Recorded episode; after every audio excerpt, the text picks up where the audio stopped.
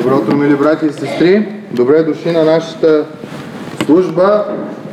Нека бъде това време, в което ние да се приближаваме по-близо до Бог и да бягаме от греха, защото спомняте си, миналата седмица говорихме за пътят на Каин. Както казва книгата Евреи, това са хора, които хулят неща, които не разбират. Има ли сте среща с такъв човек? Не знае за какво говориш и почва да хули. Не разбира нещо от църквата и почва да съди. Пътя на Каин. И другото, което разбрахме за пътя на Каин, е, че човек, който не следва установения Божи ред и си казва: да, ама аз пък искам по този начин да го направя. Бог отиде при Каин и му каза: Каин, сгрешил си. Промени се. Аз, Бог, няма да променя начина, по който човек трябва да стигне до мен. Ти се промени. Всъщност няколко въпроса от службата от миналата неделя. Колко от вас съпрузи тази седмица се молихте за вашия дом, за духовното израстване? Колко пъти вие днеска, през тази седмица, сте издигнали вашето семейство пред Господа и сте му казали: Господи, ти ги благослови, защото аз не мога, и Господи, дай ми акъл. Спомняте си, проклетията във всеки дом започва първо от съпруга, защото Бог е поставил мъжа да е главата. Както беше съда, никой не можа да се измъкне. Нито Адам, нито Ева, нито змията. Защо? Защото Бог е справедлив Бог. Колко от вас съпрузи, дядовци, мъже, тази седмица се помолихте за духовното израстване на вашия дом? Колко пъти тази седмица вие се помолихте Бог да отмахне греха, в който така сладко киснем като мъже? Колко пъти? И ако сте се помолили, Бог е верен и праведен. Ако сте извършили грях, да ви го прости и да ви очисти. А когато вашия грях очисти и вас ви прости, Той ще благослови целия ви дом. Защото вие с чиста съвест, с чисто сърце ще можете да помагате на жените си, на децата си, на внуците си. Защо? Защото Бог ви е помогнал на вас. Няма да сте с чувство за вина, а ще с чувство на удовлетвореност, че един се е смилил над вас и ви е простил, и вие имате тази отговорност да правите същото. Същата отговорност е към дядовците, към внуците. Нашата задача, мили приятели, е една единствена. Да се молим за благословението на тези, които са около нас, и да следваме Божия път в живота си. Иначе Словото казва: ставате като Каин и вървите по пътя на Каин. В Евангелието, в посланието на Юда казва: тия хора хулят всичко, което не знаят. Като не разбирам нещо, аз почвам да го съдя. Аз не съм мъча да го разбера, не съм моля Бог да ми открие, веднага нарязвам, защото е различно от мен, защото може би е нещо, някаква опитност, която аз нямам, и почвам да съдя.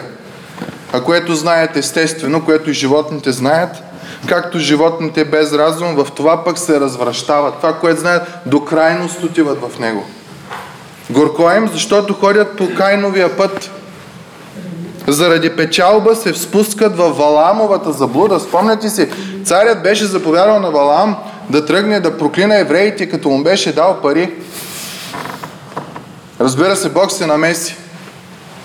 Но заблудата каква е? Като ти дават пари, прави каквото искаш, защото парите са опият, мили брати и сестри. И погиват в кореевото упорство. Спомняте си корееците, защо бяха унищожени? Отидаха един ден при Моисей и му казаха: бе, само на тебе ли говори Бог, бе? Ние какви сме? Моисей каза: Господи, прости им. Бог каза: няма. И ги погълна земята. Което не разбираш, ти хулиш. И продължава: тия са подводни скали. Повърхността супер, обаче отдолу скала. Когато пируват с вас в дружелюбните ви доставки и без страх напасват себе си, безводни облаци, носени от ветровете, есени дървета, безплодни, два шумрели, изкоренели, свирепи морски вълни, които изпущат като пяна своите безсрамни дела, скитащи звезди, за които се пази мрачна тъмнина до века. Говори към хора, които са в църквата. И продължава. За такива пророкува и Енох, седмият от Адам, като рече: ето Господ иде с десетки хиляди свои светии да извърши съдба на всички и да обяви за виновни всичките нечестиви дела, които в нечестие са сторили, и за всичките жестоки думи, които нечестивите грешници са говорили против него. Те са роптатели, оплаквачи, които ходят по страстите си, устата им говори надуто и заради печалба ласкаят човеците. И печалба тук не е пари, ами да ме одобрят, да бъда като част от тях, да получа блага дума за това. Сърцето е много лошо. Та Юда описва тази картина в дните, в които живее. Това са дните, в които и ние живеем. Такива описания намираме навсякъде. Днес ще се спреме върху един човек, който беше споменат тук, Енох. И той е известен с това, че не е видял смърт, защото Бог го е взел. И историята е много интересна и ще задълбаем малко в Битие, 3 и 4 глава, за да разбереме за какво точно става въпрос. И защо Енох е споменат 3 пъти в Библията. В Стария Завет има един стих, може би са 2 стиха, в Новия Завет има в Евреи, и отново в Новия Завет. Преди малко четахме Евангелието на Юда. Каква е била неговата роля, каква е била неговата функция? Много от нас казват: ама той е човека, който не умря. Толкова много има за Енох, което ние можем да научим днеска, мили братя и сестри. Затова нека молим мъдрост от Господа да ни отвори сърцата, умовете, да благослови Словото си, да заработи вътре в нас, защото по този начин ние се спасяваме от ада. Юда тук, в стиховете, които прочетахме, говореше за християни, които са тръгнали към изтребление. И вие знаете Словото какво казва. Човек в църквата, който живее в грях и тръгва да заразява други, Бог може да го унищожи. И го е правил. Има стихове. Разглеждали сме ги тези неща. Нека да търсим милост и прошка от Господа и да се помолим за днескашното Слово. Отче святи и праведни, заставаме пред Тебе днеска със смирение, осъзнавайки колко си велик, колко си страшен, Господи, колко са чудни Твоите дела, как Ти няма да промениш стандарта, ние ще промениме нашия стандарт на живот, Господи, спрямо Твоят. Моля Те сега да благословиш Словото си, думите си, нека влязат сърцата ни, умовете ни, Господи. Ако трябва да не изобличат, нека да оставим Святия Дух да върши това дело на изобличение в нас. Ако трябва да ни окуражат, нека да оставим Святия Дух да върши това дело на окуражение в нас, Господи. Но с една единствена цел – ние да бъдем представени чисти и непорочни пред Тебе, за да може Твоето име да бъде възвеличено в нашия живот. И ние, чрез нас, Господи, Ти да благословиш целия ни дом, където живеем. В името на Исус помолих това. Амин. Ще моля да пуснем един файл на компютъра, с който искам да ви разкажа една история. Не знам дали виждате, може би на тази снимка се показва най-добре. Това е, може би, единственият светофар в света, поне който аз знам, не в света, който светлините, забелязахте ли, че са му обърнати наобратно? В обикновен светофар как са светлините? Най-горе кое трябва да е? Червено, след това жълто или оранжево и след това зелено. Обърнете внимание на този светофар. Първо е зелено, после другият цвят, който трябва да бъде, и последното е червено. Тук може да видите в действие зеленото и две отдолу се вижда червеното. Каква е историята? Намира се в щата Вашингтон, в един град, наречен Типорари. И историята е много интересна, защото говори за това как в този град се заселват ирландци. Ирландците, основният им цвят е зеленият. И когато те отиват и започват да виждат светофарите, и най-вероятно това е бил един от основните светофари в града, първата светлина е червената. Няма да говорим за мляко, за кръв, не се притеснявайте, няма да... Първата светлина е червената и в техния ум, понеже ирландците, знаете, винаги са бунтари. В техния ум те си казват: тук става въпрос за господството на Англия. А английските войници по това време са носили червени униформи, с това са били отличени. Или червена курка и бели панталони, или бяла курка и червени панталони. Червеното е било този знак. Ирландците какво са правили? Взимали са камъни и са чупили този светофар. Защото не са искали червеното да бъде отгоре и са се качвали и с един зелен воал са закачали върху целия светофар. И след време държавата решава, че няма смисъл всеки седмица да се сменя този светофар, да се поправя. Затова те решават да направят светофара по този начин. Зелено, жълто или оранжево и червено. Това е уникалното на този светофар, намира се в град Типурари. Защото червеното притеснявало хората.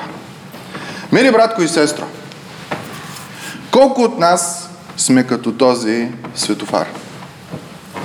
Колко от нас неща, които четем от Библията, на притесняват и ние си казваме, не може да е така, трябва да има нещо друго. И люскаме зеленото отгоре, а червеното отдолу. Колко пъти, за да ни приемат, ние сме готови дори от Христос да се откажем.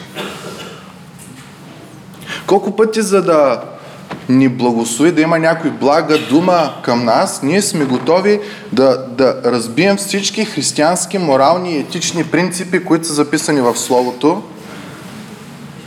и няма нужда да е заради някой друг, заради нас, себе си, заради нашето иго, заради нашия егоизъм. Колко пъти сме готови да смениме светлините. Каин се опита това да направи. Спомняте си, по това време хората стигаха до Бог чрез жертва на животно.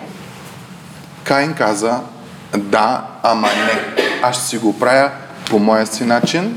И излъска ябълките, плодовете, занеси ги пред Господа. И Словото ясно каза, Бог погледна благосклонно на дарът на Авел, защото Авел направи това, което Бог изискваше, но на дарът на Каин не погледна благосклонно. И какво се породи в Каин? Спомняте ли си? Гняв.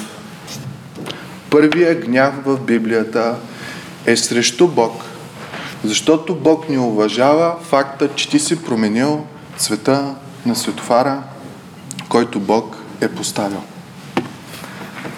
За разлика от властите в Америка, Бог отиде при Каин и му каза, Каин, ако вършиш добро, няма ли да ти е хубаво? Но сега, Каин, ти извърши зло. Промени цветовете. Каин, аз няма да се променя, каза му Бог. Ти трябва да се промениш. И Каин бързо, защото грехът хлопа на вратата ти. И като влезе, те обладава. Първата проповед за евангелизиране. Какво направи Каин? Всички знаем историята. Изведе брат си на полето, на неговата територия, и го уби. И оттам Словото, четейки Юда, разбираме, че има два пътя.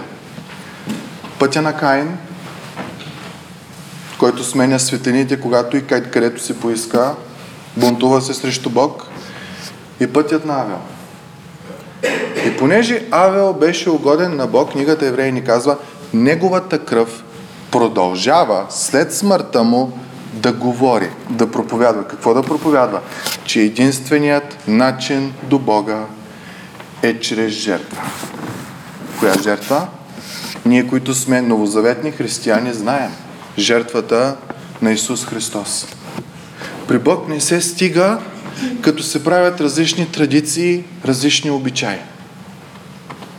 При Бог не се стига, когато се покланяш на нещо, което Бог е сътворил.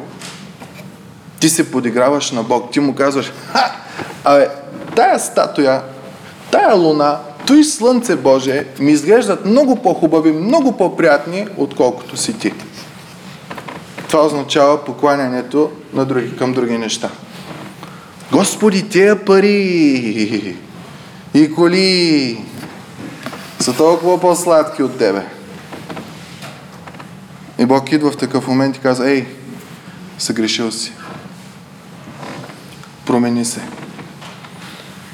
Имаш гняв и разбирам, защото моят стандарт е червено, оранжево, зелено.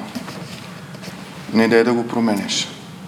Аз съм създал света, аз съм създал и тебе и знам точно по най-добрия начин, по който ти можеш и трябва да функционираш.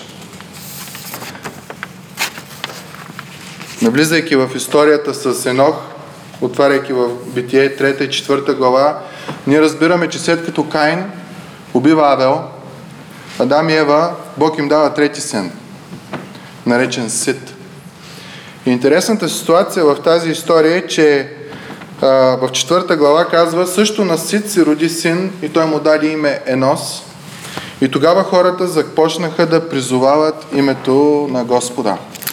Та виждаме, че дори линията на богогодните хора в Каин да беше посечена, като уби Авел, Бог веднага докара друг човек, Сит, чрез който хората продължиха да се покланят на Бог. Спомняте ли си историята с Естир, мили братя и сестри? Как беше царица, как беше в двора на царя, и един ден излезе указ да се унищожи еврейския народ. И нейният вуйчо Мардохей отиди и каза: ей, ти си еврейка, стани за народа си. Аз не знам, могат да ме убият, може да много да боли, може тия прелести, които съм, няма. Той каза: ей, престани по този начин да мислиш. Защото ако ти не го направиш, Бог ще си намери някой друг. Ние да не си мислим, братя и сестри, че сме незаменими. Единственото, което изтърваме, е Божието благословение в живота ни, когато вършим Неговата воля. Да, може да си намерим човешкото удобство, ама ние знаем то на къде води. По пътя на Каин. Да следваме Господа. И разбираме, че от Адам до Енох имаме 10 поколения. И от Адам до Енох са минали 1600 години. Словото ни казва, че това не са единствените хора, защото казва: той роди и имаше много деца. Но последва се линията на хората, които са били верни на Бог, независимо от трудностите и изпитанията, през които са били. Мили братко и сестро, един ден, ако Господ не се върне по-рано, след 1000 години, ако все още сме тука, някой може да чете за твоето име. Не като Божие Слово, а да си в библиотеката на някой. И някой ще каже: ей, виж като Енох човека, бе. В зло поколение живя и не остана да се омаже, да се овъргаля в мръсотията, в тинята на този свят, ами избра да бъде чист, въпреки че е оплюван, въпреки всичко, и да стои верен за Бог.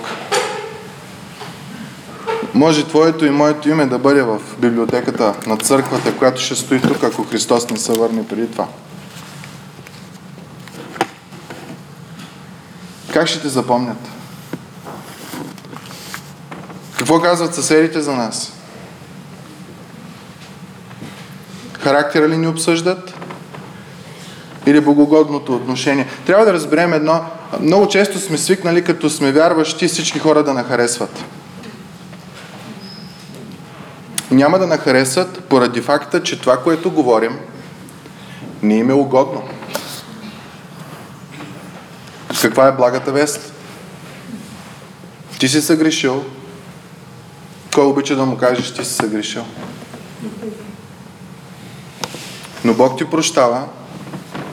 Кой обича някой друг да му помага? Всички искаме ние сами да си оправим нещата. Но Бог ти е простил чрез Исус Христос, затова повярвай и ще се спасиш ти и дома ти. Наглед хубаво нещо. Но първата бариера е факта, че аз съм съгрешил. Идете вънка, попитайте се вас самите. И вие грешни ли сте? Имате ли нужда от Господа? Или може би сърцето на някой е толкова закоравяло, че си казваме: аз си знам.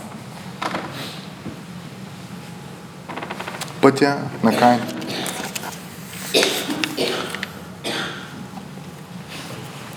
Един от синовете на Енох се казваше Ламех. Интересното е, че един от потомството на Каин се казваше Ламех. И горе-долу по едно и също време са живяли. Но има огромна разлика между двамата. Ламех от потомството на Сит, от потомството, извинявайте, на Енох, ражда един син. Знаете ли кой е синът му? Ной. Знаете ли какво означава Ной? Словото ни казва: Ламех живя 182 години, 4 глава, и роди син, и го наименува Ной. Като казваше: този ще ни утеши в умората ни, от работата и от труда на ръцете ни, които Господ ни дава от земята, която Господ прокле. Какво разбираме? Че в потомството на Сит, откъдето идва Енох, откъдето идва Ламех, откъдето идва Ной, се е проповядвало това, което е било от самото начало. Човек е съгрешил. Заради този грях Бог е проклел и човека, и земята. Но Бог е обещал Спасител. И Ламех, осъзнавайки това, се надява неговия син да е този, чрез когото Господ ще даде почивка. Та Ной буквално означава почивка. Обаче има един друг Ламех, по същото време, само че от рода на Каин, от пътя на Каин, който казва следното. И Ламех каза на жените си, Битие 4 глава, Ада и Цила: чуйте моя глас, жени на Ламех, слушайте гласа ми.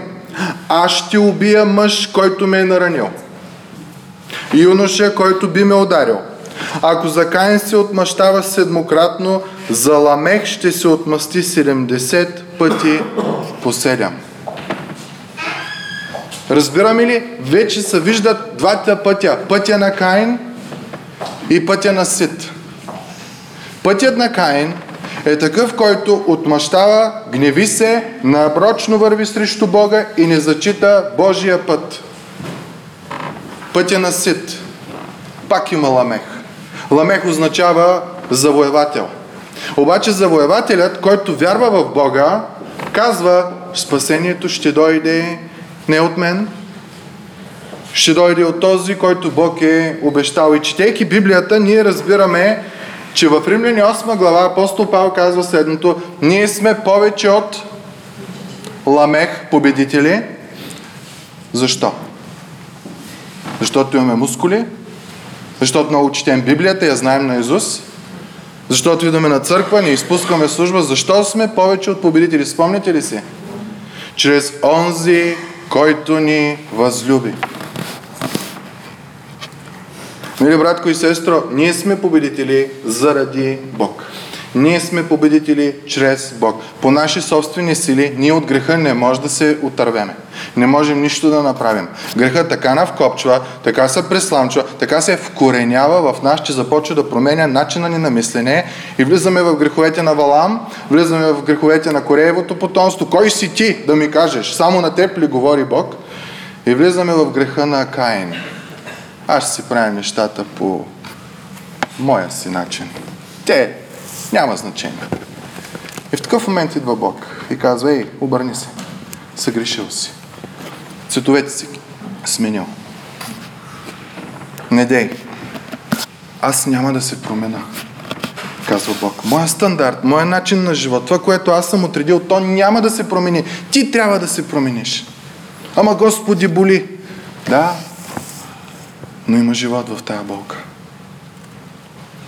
А в сладострастният начин на живот намираме единствено и само смърт.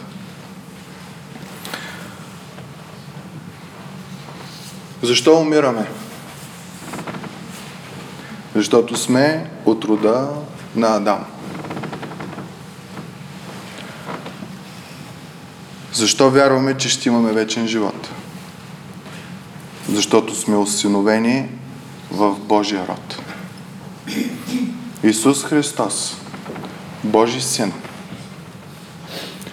дойде на земята и стана син човешки, за да може ние, които сме синове и дъщери на човеци, да станем Божии синове и дъщери. Първия Адам, който вкара света в грях, и втория Адам, Исус Христос, който изкарва света от проклетията. Та виждаме относно поколението на Сит. Духовни са и умират с надеждата, че Бог ще даде спасение. Спомните ли си какво е вярата?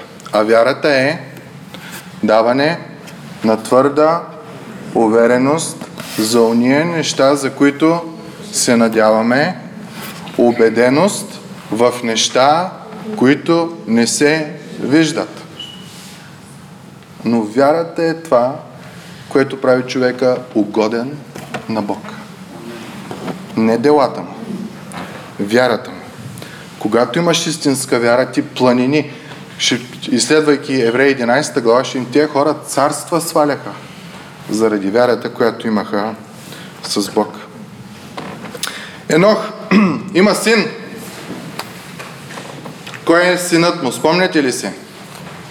Ламех му е внука. Синът е Матусал. Знаем ли нещо за Матусал? Какво знаем за Матусал? Човекът, който е живял най-дълго. Колко години? 300 дълго ли е? Адам е живял 800. 900 и колко? 900? 69. Точно така. Чуйте живота на Енох. Енох живя 65 години и му се роди син Матусал. И след като му се роди Матусал, Енох постъпваше според волята на Бога, живя 300 години и му се родиха синове и дъщери, и Енох ходеше по Бога и не се намери вече, защото Бог го взе. Много хора казват: ого, видя ли, 65 години човека си правил каквото си иска, ражда му са дете и изведнъж живота му се променя, тръгва към Бог. Следователно и с мен така ще стане. Сега като си родя детенце, Бог така ще направи, че ще тръгна в неговия път. Всъщност, реалността е, че ако ти се роди дете, има много голям шанс ти да спреш да идваш на църква с детето, бидейки основното извинение. И това го казвам със смирение, не го казвам като осъждане. Но идеята е да не си мислим, че следвайки примера на Енох, след като му се е родил син, както той тръгна да следва Бог, и аз ще тръгна да следвам Бог. Има друга причина, поради която Енох започна да следва Бога, и тя се крие в името на Матусал. Името на Матусал на еврейски означава, ако имате учебна Библия, ще го видите това нещо, пише: когато той умре, ще дойде съд. Това означава Матусал. Когато той умре, ще дойде съд. И всъщност Матусал надживява сина си Ламех и живее по времето на Ной и умира малко преди да дойде потопа. Та Бог си изпълнява Словото. И тук идва труден въпрос. Представете си, че Бог ви е дал син и казва: ще го наречеш Матусал. Което значи, когато той умре, ще дойде съд. И той взема, че умира на 22 години. И вие си казвате: бре, Бог нещо едвам дотрайва да дойде съда му. Кой е Матусал? Спомняте ли си? Най-дълго живеещия човек. Какво ни показва това, мили братя и сестри? Че Бог е дълго търпелив и много милостив. Той човек е живял 10 века. От Адам до Ной са, грубо казано, същите години, които са от Исус до наше време.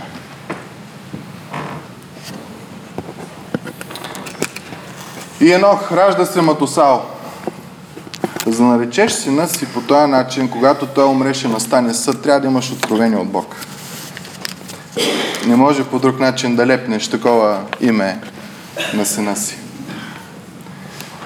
И може би това е била причината. Най-вероятно това е била причината, поради която Енох започва да проповядва 300 години. И виждаме, че не е бил много успешен проповедник. Защото накрая, когато идва потопа, колко човека се спасяват? Спомните ли си? Една шепа. Семейството напра внука му. Значи, въпреки че много хора не са повярвали, в дома на Ной, в дома на Енох, чрез Матусал, чрез Ламех, чрез Ной е вървяла Божията вяра, която е стигнала до момента и е спасила хората. Може би останалата част от семейството му каза: "Абе, дядо, стига бе!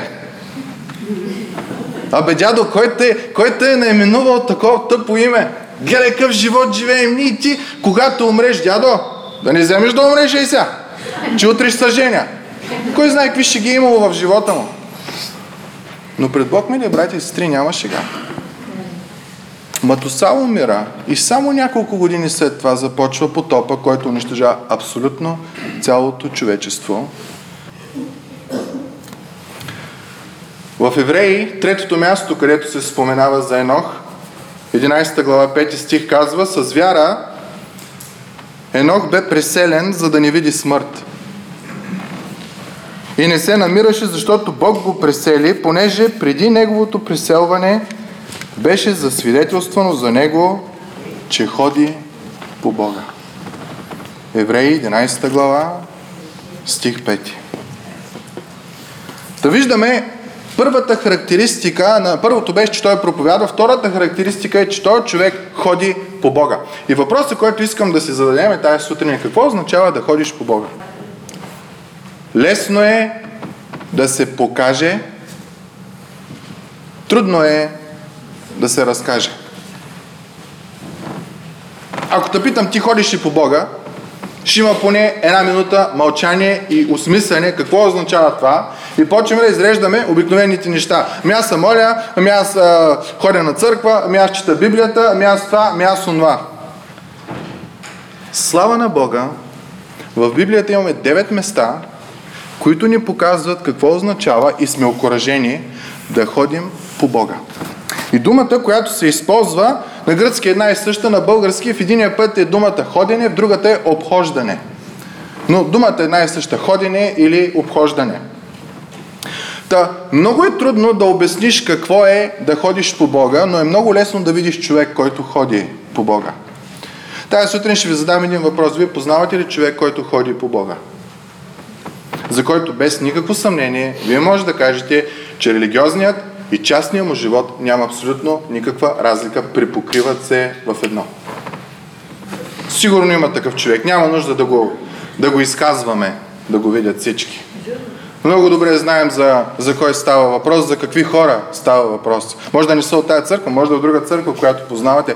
Но идеята каква е? Много е трудно да разкажеш на човек какво означава да се ходи по Бога. Затова сега ще изследваме Словото. Но е много лесно да видиш човек, който говори, който живее с Бога. Когато бях в София, в началото на ученето си, 1999 година, се запознах с един човек, на който лицето му приличаше като на фантома от операта. Виждали ли си го? Все едно една маска имаше на лицето. Човека беше хванал рак, който беше тръгнал да му изяжда мускулите по лицето. И беше ходил в Америка, в Израел, в къде ли не, и му бяха направили една реконструкция на лицето. Той почина вече. И този човек, като го погледнеш, когато за първи път се срещнах с него, аз изтръпнах целия. Със смирение казвам, беше ужасяваща гледка. Гледали сме някои филми, нещо от този род. Обаче, мили братя и сестри, такава благодат имаше в този човек. Бяхме седнали да пием едно кафе. Келнерът, който ни обслужваше, толкова беше докоснат от този човек, заради благодата, която излизаше от него. След това ме закара до църквата, бяхме до стадиона Васил Левски, след това ме закара до църквата в София и знаете, там трафика в София е малко луд. И ако не бибитка, ще си никой. Ти се едно не си софиянец. То човек един път не бибитна. А колите, не знам дали си карали в София, ужас е. И през цялото време се молише за хората, които вижда един номер на кой казва: Господи, моля ти, благослови шофьора в тази кола. През цялото време. Си викам, бре. После в църквата отидахме и срещнахме с жена му. Човека беше на около 70 години. Жена му и тя там. Като ги погледнах, имах чувство, че са влюбили вчера. Такава любов. Такава грижа. Но той така говореше за нея, все едно тя е всичко за него. И сега, като се размисля за тази, тогава не го осъзнавах. Това просто тогава ми направи много хубаво впечатление, че виж какъв човек има. Сега, осъзнавайки го, нямаше стая в душата на този човек, която да не бе запълнена от Бог. За благодата, за начина, по който е ходил по Бога. В Новия Завет имаме 9 насоки как да живеем, как да се обхождаме, как да ходим по Бога. И това беше първата характеристика на Ной. Ходи по Бога, вървеше по Бога. Набързо ще ги споменем 9-те. Друг път ще имаме цяла серия от проповеди върху тях. Апостол Павел казва следното: да се обхождате достойно за Господа, да му угаждате във всичко, като принасяте плод във всяко добро дело и като растете в познаването на Бога, в Колосяни. Какво означава да се обхождаме достойно за Господа? Какво означава да ходя достойно за Господа? Представете си, че вие сте майстор. Ама сте толкова добър майстор, че ви наричат златните ръце. И един ден вашия чирак идва и казва: ей, майсторе, я ми дай тази стена тук да измажа аз. И като измажа, ще ти напиша инициалите, защото вие си имате навика да си слагате инициалите в някои от ъглите на къщата. Вие какво ще му кажете? И много да се постараеш. Защото моето име ще е залепено на тази стена. Мили братко и сестро, ние сме Божиите чираци на земята. Бог ни е позволил да вършим Неговата дейност тук, да благославяме хората, да се грижим за хората, да бъдем благи към хората, да се раздаваме за хората, като знаем, че Той ще снабди всяка наша нужда, а ако ние си снабдяваме всяка наша нужда, ние няма да го оставим Той да я снабдява. Разбира се, няма да имаме благословение, ще сме вечно кисели, вечно напрегнати, вечно изнервени, вечно нещата няма да се получават, вечно с сила, с зор ще придобиваме нещата, вместо да очакваме благословение от Него. И Бог каза: и да вършиш работата достойно, защото моето име се слага там. И истината, мили братя и сестри, че много често ние ще сме единствената Библия, която някои хора някога ще прочитат. Нашия начин на живот. Притчи 22 глава 1 стих казва: за предпочитане добро име.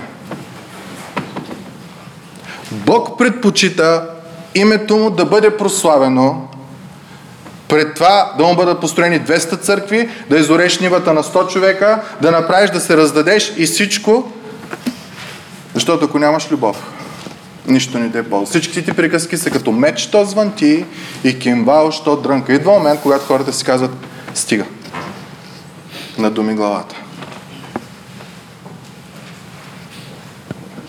Първо Солунци, 2 глава казва: заръчахме ви да се обхождате достойно за Бога, който ви призовава в своето царство и слава. Въпрос, който искам да ви задам, мили братя и сестри, е: ние осъзнаваме ли, че ние всъщност сме принцови и принцеси в Божието царство? Осъзнаваме ли, че един ден ние ще бъдем до Бог, седнали на престол, и Еврей казва: ангели ще съдим.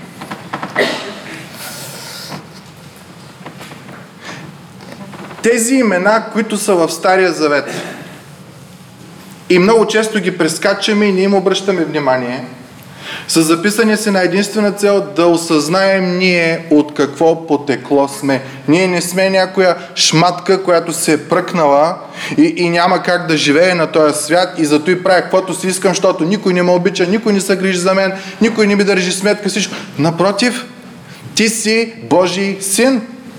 Твоята съдба, четейки Словото, е, че един ден ще си принц и принцеса за Господа.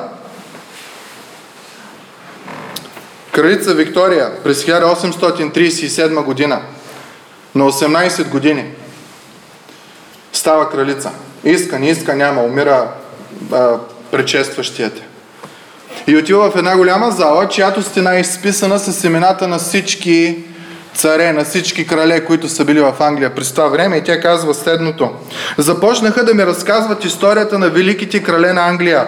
Уилям Завоевателя, Едуард Дългокракия, Хенри VIII, Джеймс I, Елизабет I. Изведнъж обучаващият стигна до края на списъка, направи кратка пауза и ми каза: а ето тук, милейди, е вашето име. В този момент, казва Виктория, внезапно си дадох сметка коя всъщност съм аз и за какво съм призвана. Един от президентите на Америка се казва Дуайт Айзенхауер. Неговия син Дейвид е бил голям глупак човек. Използва се от властта на баща си, за да прави каквото си иска. До един ден, по време на Втората световна война, когато казва: с баща ми сме в резиденцията, и баща ми излиза на балкона на резиденцията, и аз вика гледам през прозореца и изведнъж видях 10 000 мъже в момента, в който той си показа, да станат на крака и да му козируват. И каза: в този момент аз разбрах, че аз не съм едно просто момче, а аз съм синът на главния военнокомандващ на въоръжените сили. И от тогава аз осъзнах, че аз не мога да правя каквото искам с живота си. Аз съм дете на главния военнокомандващ на военните сили. Мили братко и сестро, ние сме деца на Твореца, на Бога, на тая вселена. Ние не можем да правим каквото си искаме с живота си. Ние сме призвани за благословение на хората. Да ходим по Бога. Ефесяни 4 глава 17 казва: не ходете вече както ходят езичниците. Трябва да има видима разлика от начина ти на живот на тебе като Божие дете и начина на живот на невярващия.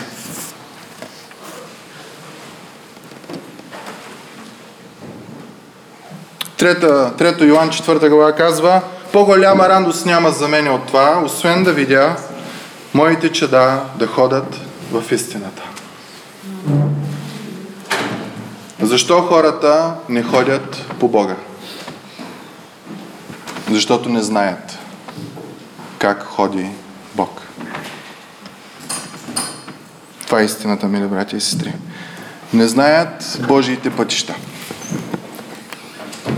Не знаят Божиите пътища, защото не слушат истината, а си я преправят както те си искат.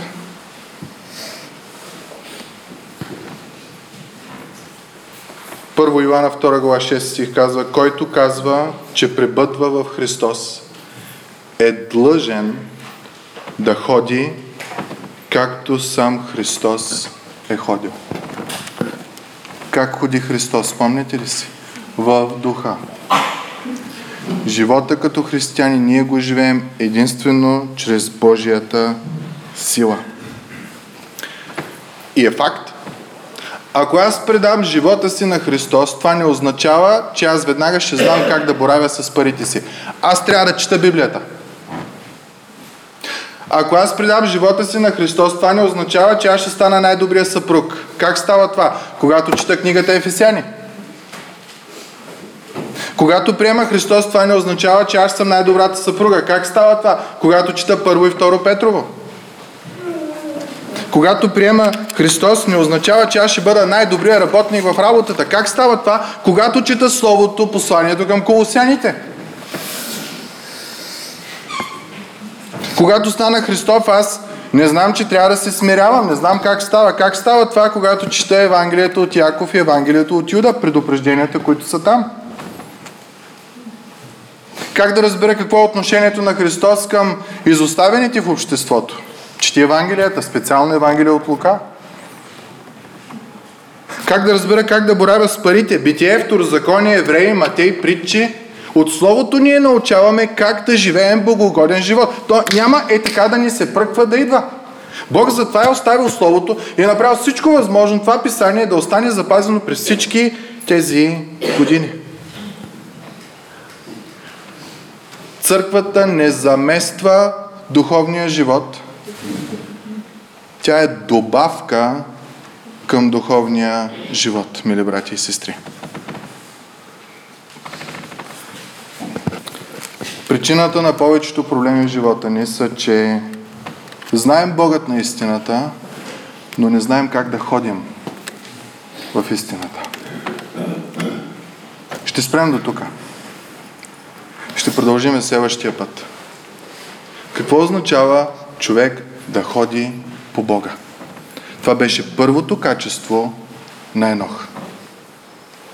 И беше един от героите на вярата. Мили братко и сестро, ти ходиш ли в истината? Или ходиш там, където всеки ден зеленото може да е отдолу, може да е отгоре, може да е в средата, според желанията на плътта. И хулиш всичко, което не разбираш и не ти харесва. Нека да се помолим. Отче святи и праведни, Господи, благодарим Ти за чудното Ти Слово. Благодарим Ти за изобличенията, които ни дава. Благодарим Ти, Господи, за окураженията, които ни дава. Благодарим Ти, че Ти го правиш всичко това с цел не да ни забиеш земята и да не можем да се възстановим, а напротив, Господи, Ти да не възстановиш, като примахнем всяка мръсотия, която сме навлекли върху себе си. За да можем да бъдем представени чисти и непорочни заради делото на Христос пред Тебе. И да чуем Тия чудни думи. Ела, добри и верни слуго.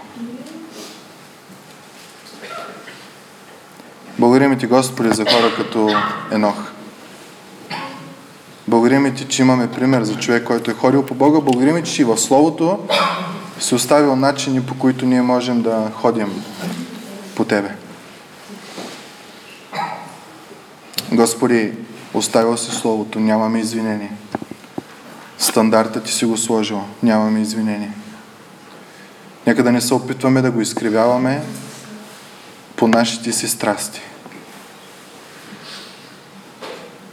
а да го следваме с чисто сърце и да намерим покой на душите си. В името на Христос.